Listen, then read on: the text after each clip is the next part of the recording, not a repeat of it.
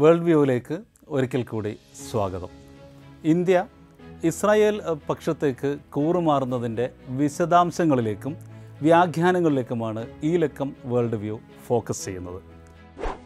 ഫലസ്തീനിൽ ഇസ്രായേലും യുക്രൈനിൽ റഷ്യയും നടത്തുന്ന അധിനിവേശ യുദ്ധങ്ങൾ തന്നെയാണ് നവംബറിന്റെ തുടക്കത്തിലും ലോകത്തെ മുഖ്യ ചർച്ചാ വിഷയം. റഷ്യയിൽ നടന്ന ജൂത വിരുദ്ധ പ്രതികരണം മുതൽ കളമശ്ശേരി സ്ഫോടനം വരെ ഈ ആഴ്ചത്തെ ആഗോള വാർത്തകളിൽ ഉൾപ്പെടുന്നു. ഇസ്രയേലിന്റെ ഗാസ അധിനിവേശ വംശഹത്യാ യുദ്ധം നാലാം വാരത്തിലേക്ക് കടക്കുകയാണ്. ഇസ്രയേലി പ്രസിഡന്റ് ബെഞ്ചമിൻ നെതന്യാഹുവിന്റെ വാക്കുകളിൽ പറഞ്ഞാൽ യുദ്ധത്തിന്റെ സെക്കൻഡ് ഫേസ് ആരംഭിച്ചു കഴിഞ്ഞു. ആകാശത്തു നിന്ന് നൂറിലേറെ പോർ വിമാനങ്ങൾ ഒന്നിച്ച് മണിക്കൂറുകളോളം ബോംബ് വർഷിക്കുകയും മണ്ണിൽ കരസേന കടന്നാക്രമിക്കുകയും ചെയ്യുന്ന ദ്വിമുഖ തന്ത്രമാണ് ഇപ്പോൾ ഇസ്രയേൽ ഗസയിൽ പ്രയോഗിച്ചുകൊണ്ടിരിക്കുന്നത്. മരണം എണ്ണായിരത്തി അറുന്നൂറ് കവിഞ്ഞിരിക്കുന്നു. ഇതിൽ മൂവായിരത്തി ഇരുന്നൂറിൽ ഏറെ പേർ കുട്ടികളാണ്. വീടുകളോ അഭയാർത്ഥി ക്യാമ്പുകളോ എന്തിന് ആശുപത്രികൾ പോലും സുരക്ഷിതമല്ല. ഭക്ഷണവും മരുന്നും വെള്ളവും വൈദ്യുതിയും ഒന്നും ലഭ്യമല്ല. ഭീകരമായ ഈ യുദ്ധം ഉടനെയൊന്നും അവസാനിക്കാനും ഇടയില്ല.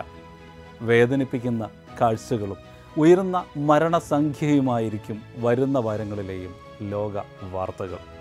പാലസ്റ്റൈനിന്റെ അവകാശങ്ങൾക്ക് നൽകിപ്പോരുന്ന ചരിത്രപരവും നൈതികവുമായ പിന്തുണ വിസ്മരിച്ചുകൊണ്ട് ഇന്ത്യ ഇസ്രയേലിന്റെ പക്ഷത്തേക്ക് ഏകപക്ഷീയമായി ചേർന്നു കഴിഞ്ഞു എന്നതാണ് ഇന്ത്യക്കാരെ സംബന്ധിച്ചിടത്തോളം ഈ അധിനിവേശ യുദ്ധത്തിന്റെ ഏറ്റവും ഡയറക്റ്റായ എഫക്റ്റ്.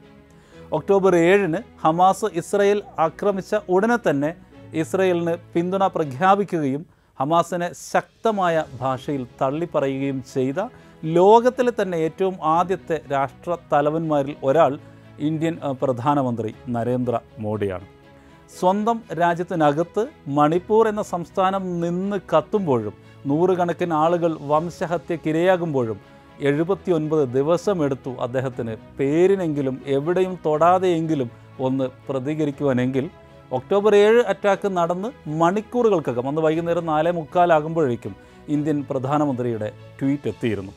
ഹമാസ് ഇസ്രയേലിൽ നടത്തിയ ആക്രമത്തിന്റെ പ്രത്യാ പ്രശ്നങ്ങളെക്കുറിച്ചും അതിൽ ഉള്ള മനുഷ്യത്വ വിരുദ്ധതയെക്കുറിച്ചുമുള്ള വാദങ്ങൾ തീർച്ചയായും അവിടെ നിൽക്കുക തന്നെ ചെയ്യുന്നുണ്ട്.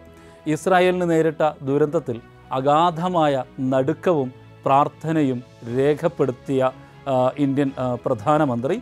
തന്റെ ട്വീറ്റിൽ മറ്റൊരു കാര്യം പറഞ്ഞത് ഇസ്രായേലിന് പൂർണമായ ഐക്യദാർഢ്യം പ്രഖ്യാപിക്കുക കൂടി ചെയ്യുന്നു എന്നായിരുന്നു. ഇതായിരുന്നു അദ്ദേഹത്തിന്റെ ആദ്യത്തെ പ്രതികരണം. ഡിപ്ലോമാറ്റിക് ബാലൻസിനെ ചെറുതായി മുറിപ്പെടുത്തിയെങ്കിലും ഈ ട്രീ ട്വീറ്റിനെ സംബന്ധിച്ചിടത്തോളം അത്രയേ പറയാനുള്ളൂ. പാലസ്റ്റൈനുമായുള്ള പതിറ്റാണ്ടുകളുടെ ബന്ധത്തിന്റെ കഴുത്തിൽ കഠാര ഇറക്കുന്നതിന് തുല്യമായിരുന്നു.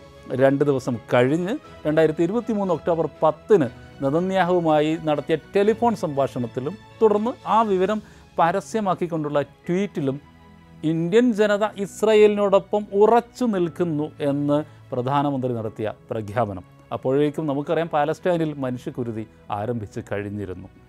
ചരിത്രപരവും രാഷ്ട്രീയവുമായ ദേശാന്തരീയ സംഘർഷത്തിൽ ഈ രാജ്യത്തെ നൂറ്റൻപത് കോടി ജനങ്ങൾക്കും തന്റെയും തന്റെ പാർട്ടിയുടെയും അതേ നിലപാട് തന്നെയാണെന്ന് ഏകപക്ഷീയമായി പ്രഖ്യാപിക്കുവാൻ സാധാരണഗതിയിൽ സാധിക്കുക ജനാധിപത്യം പുലരുന്ന രാജ്യങ്ങളിലല്ല എന്നുകൂടി കൂട്ടത്തിൽ ഓർമ്മിപ്പിക്കട്ടെ. ഇത്തരം ഉറച്ച പിന്തുണകളുടെ പിൻബലത്തിൽ ഗാസ മുനമ്പിനെ ചുടലപ്പറമ്പാക്കി മാറ്റിക്കൊണ്ട് ഇസ്രയേൽ വംശഹത്യ വംശഹത്യായുദ്ധം ഭീകരമായി വികസിപ്പിച്ചതോടെ ഹ്യൂമാനിറ്റേറിയൻ സീസ് ഫയറിനായുള്ള മുറവിളി ലോകം മുഴുവനും മുഴങ്ങിക്കൊണ്ടിരിക്കുന്നതിനിടയിൽ രണ്ട് മൂന്ന് വെടിനിർത്തൽ പ്രമേയങ്ങൾ ഐക്യരാഷ്ട്രസഭയിൽ ഉയർന്നു വരികയുണ്ടായി.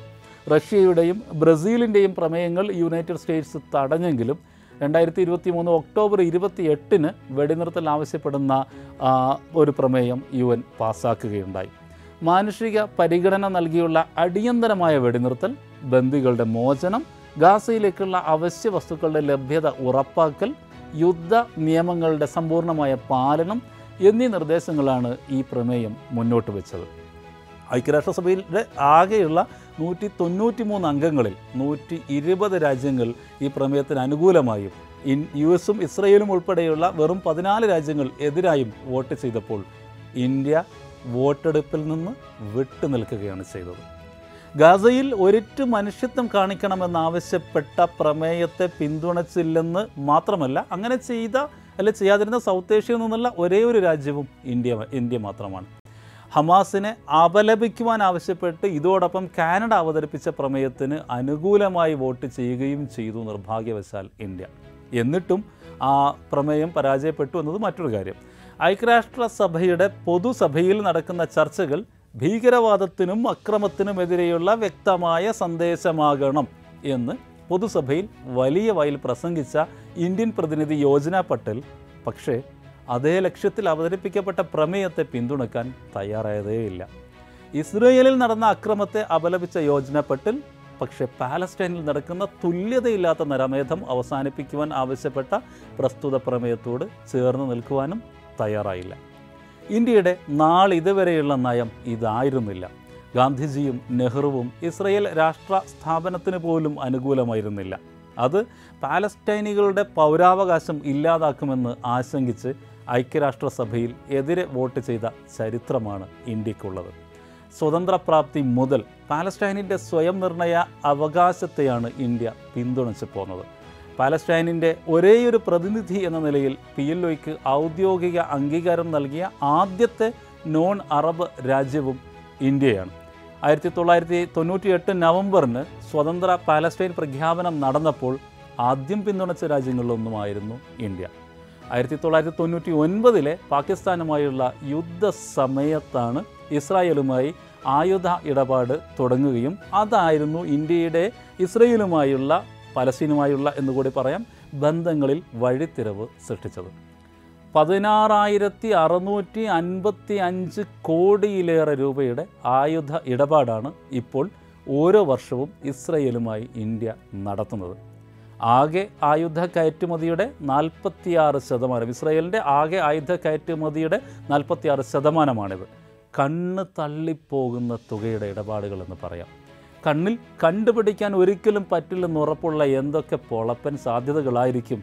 ഒരാളോടും കണക്ക് ബോധിപ്പിക്കേണ്ടതില്ലാത്ത ഇത്തരം ഡിഫൻസ് ഡീലുകളുടെ പിന്നാമ്പുറത്ത് ഒളിഞ്ഞു കിടക്കുന്നുണ്ടാകുക എന്ന് ആരെങ്കിലും ആലോചിച്ചാൽ അവരെ കുറ്റം പറയാൻ പറ്റില്ല. രണ്ടായിരത്തി പതിനാലിൽ നരേന്ദ്രമോദി പ്രധാനമന്ത്രിയായി അധികാരത്തിൽ എത്തിയതോടെ കാര്യങ്ങളുടെ ഗതിവേഗം ഇരട്ടിക്കുകയായിരുന്നു. അതുവരെ ഉണ്ടായിരുന്ന ഒളിയും മറയും ഒഴിവാകുകയും ചെയ്തു. ഒരു ഇന്ത്യൻ പ്രധാനമന്ത്രി നടത്തുന്ന ആദ്യത്തെ ഇസ്രായേലി സന്ദർശനം എന്ന ചരിത്രത്തിൽ രണ്ടായിരത്തി പതിനേഴിൽ നരേന്ദ്രമോദി സ്വന്തം പേര് എഴുതി ചേർക്കുകയുണ്ടായി. മോദിക്കും നേതന്യാഹുവിനും ഇടയിൽ ലിക്വിഡ് പാർട്ടിക്കും സംഘപരിവാറിനും ഇടയിൽ ഉള്ള ഐഡിയോളജിക്കൽ അലൈൻമെന്റാണ് ഈ പൊതു ബാന്ധവത്തിന്റെ യഥാർത്ഥ അടിത്തറ. ഹിന്ദുരാഷ്ട്രം എന്ന തങ്ങളുടെ മതാത്മക രാഷ്ട്ര സ്വപ്നത്തിന്റെ ഏറ്റവും മാതൃകയായി ബി ജെ പി ഉൾപ്പെടെയുള്ള സംഘപരിവാര പാർട്ടികൾ കാലങ്ങൾക്ക് മുമ്പേ കണ്ടെത്തിയ രാജ്യമായിരുന്നു ഇസ്രായേൽ.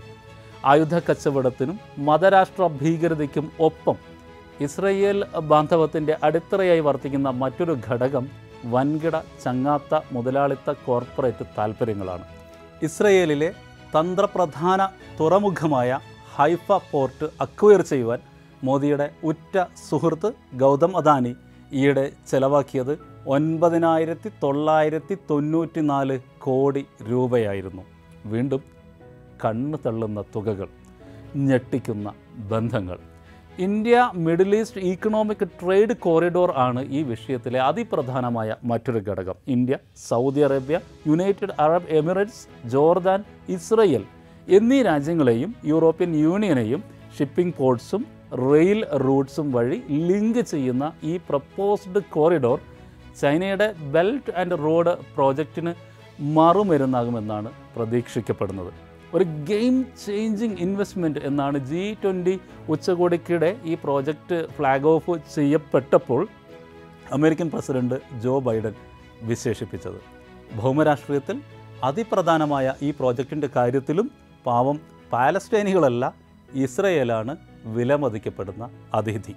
ഇങ്ങനെ രാഷ്ട്രീയവും ഭൗമരാഷ്ട്രപരവും മതകീയവും വംശീയവുമായ മുതലാ കോർപ്പറേറ്റ് മുതലാളിത്തവുമായി കൂടി ചേർന്ന് നിൽക്കുന്ന വിവിധ താൽപ്പര്യങ്ങൾ ഇന്ത്യ ഇസ്രയേൽ പക്ഷത്തേക്ക് ചായുന്നതിന് പിന്നിൽ ഉണ്ട്. ഏത് നിലപാടെടുത്താലും വേദനിക്കുന്ന വർഷങ്ങളായി പതിറ്റാണ്ടുകളായി നിഷ്ഠൂരമായി നീതിരഹിതമായി കൊല ചെയ്യപ്പെടുന്ന അധിനിവേശത്തിന് ഇരയാകുന്ന ഒരു സമൂഹത്തെ കണ്ടില്ലെന്ന് നടിക്കുന്ന നിലപാട് ഉണ്ടാകാതിരിക്കട്ടെ എന്ന് പ്രാർത്ഥിക്കാം. ഗസയിൽ നിന്നും ലോകത്തിന്റെ വിവിധ ഭാഗങ്ങളിൽ നിന്നും സമാധാനപൂർണമായ വാർത്തകൾ ഉണ്ടാകട്ടെ എന്ന് ആശംസിച്ചുകൊണ്ട് ഈ ലക്കം വേൾഡ് വ്യൂ അവസാനിപ്പിക്കുകയാണ്. താങ്ക്